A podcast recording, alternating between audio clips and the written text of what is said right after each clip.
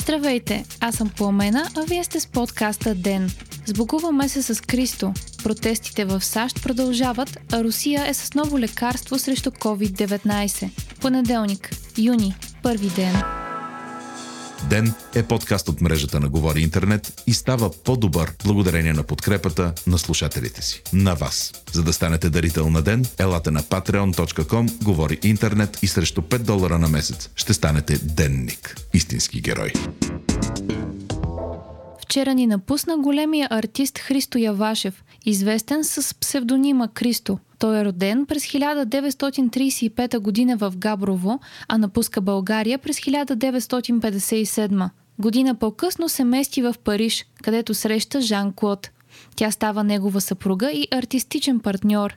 Двамата остават дълбоки отпечатъци в света на културата и са известни по цял свят с опаковането на предмети, сгради и природни забележителности. Едни от най-известните им произведения са опакования мост Пон Ньов в Париж, опакованият Райхстаг в Берлин, портите в Сентрал Парк в Ню Йорк. Днес BBC написа за Кристо. Шекспир беше казал, че целият свят е сцена, а Кристо ни показа, че светът е галерия на изкуството. Последните творби на Жан Клод и Кристо бяха плаващите мостове в Италия и Мастаба в Лондон. В съобщение, публикувано в официалните страници на Кристо и съпругата му Жан Клод, се казва, че и двамата са искали работата им да бъде продължена и след смъртта им. Затова триумфалната арка, Рапт, съгласно волята на Кристо, ще бъде реализиран между 18 септември и 3 октомври 2021 година. Освен това, през 2020 година, от 1 юли до 19 октомври,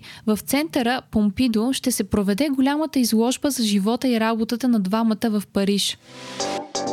Шести ден продължават протестите в САЩ, предизвикани от смъртта на Джордж Флойд, която се случи по време на опит за арест. Протестите започнаха като мирни, но прераснаха в насилие и се стигна до палежи на сгради, полицейски коли и грабежи. Въведен е вечерен час в близо 40 града, но хората масово не го спазват, пише BBC. Стигнало се е до сблъсъци между полицията и протестиращите в Ню Йорк, Чикаго, Филаделфия и Лос Анджелес, като полицията е използвала сълзотворен газ и гумени куршуми, за да разпръсне протестиращите. В знак на демонстрация е запалена и историческата църква Добелия дом, Свети Иоанн, известна като църквата на президентите. А според анализатори на BBC, това е най-силната проява на гражданско недоволство и расово базирани проблеми от убийството на Мартин Лутер Кинг през 1968 година. Протестите са отражение на недоволството както от социоекономическото неравенство и сегрегацията в САЩ, така и от полицейското насилие и убийствата на афроамериканци.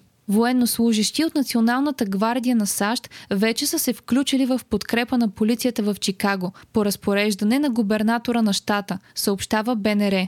BBC пише за поне 4400 арестувани през последните няколко дни. Президентът на САЩ, Доналд Тръмп, призовава за потушаване на протестите и възстановяване на реда през Туитър акаунта си, но последните му постове по темата предизвикаха спорни реакции. Припомняме, че президентът заклейми убийството на Флойд, но също така нарече протестиращите бандити и използва изразът „Когато започнат грабежите, започва и стрелбата“. Туитър отбеляза и този пост на президента като нарушаващ политиките им, а много хора го определиха като расистки. Изразът е използван от началника на полицията в Майами през 1967 година и се свързва с междурасово напрежение. Вчера Тръмп написа и че САЩ ще обяви движението Антифа за терористична организация. Според него Антифа стои зад безредиците, пише Дарик.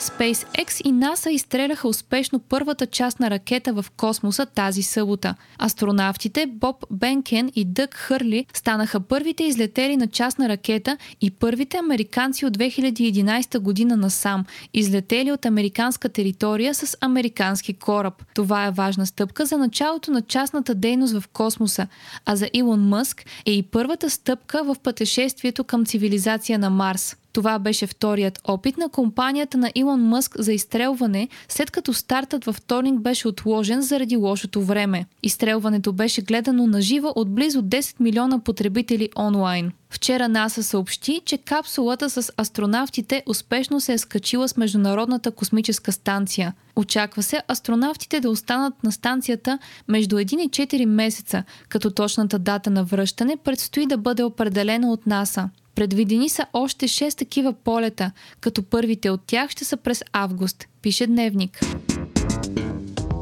Само 6 нови случая на коронавирус в България са установени през последното денонощие, съобщават от нощ. Направени са 346 проби. Няма починали.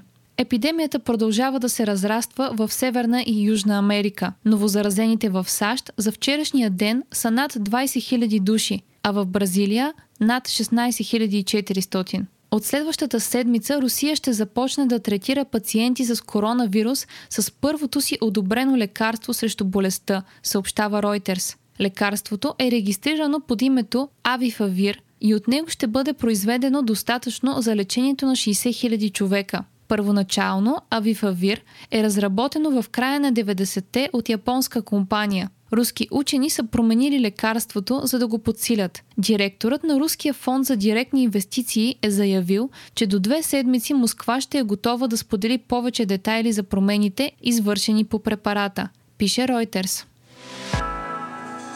Вие слушахте подкаста Ден. Ден е част от мрежата на Говори Интернет. Епизода водих аз, Пламена Кръмова. Главен редактор е Димитър Панайотов. Аудиомонтажа направи Антон Велев. Ако искате да не изпускате епизод на Ден, не забравяйте да се абонирате за нас в Spotify, Google Podcast, а можете да ни оцените и в Apple iTunes.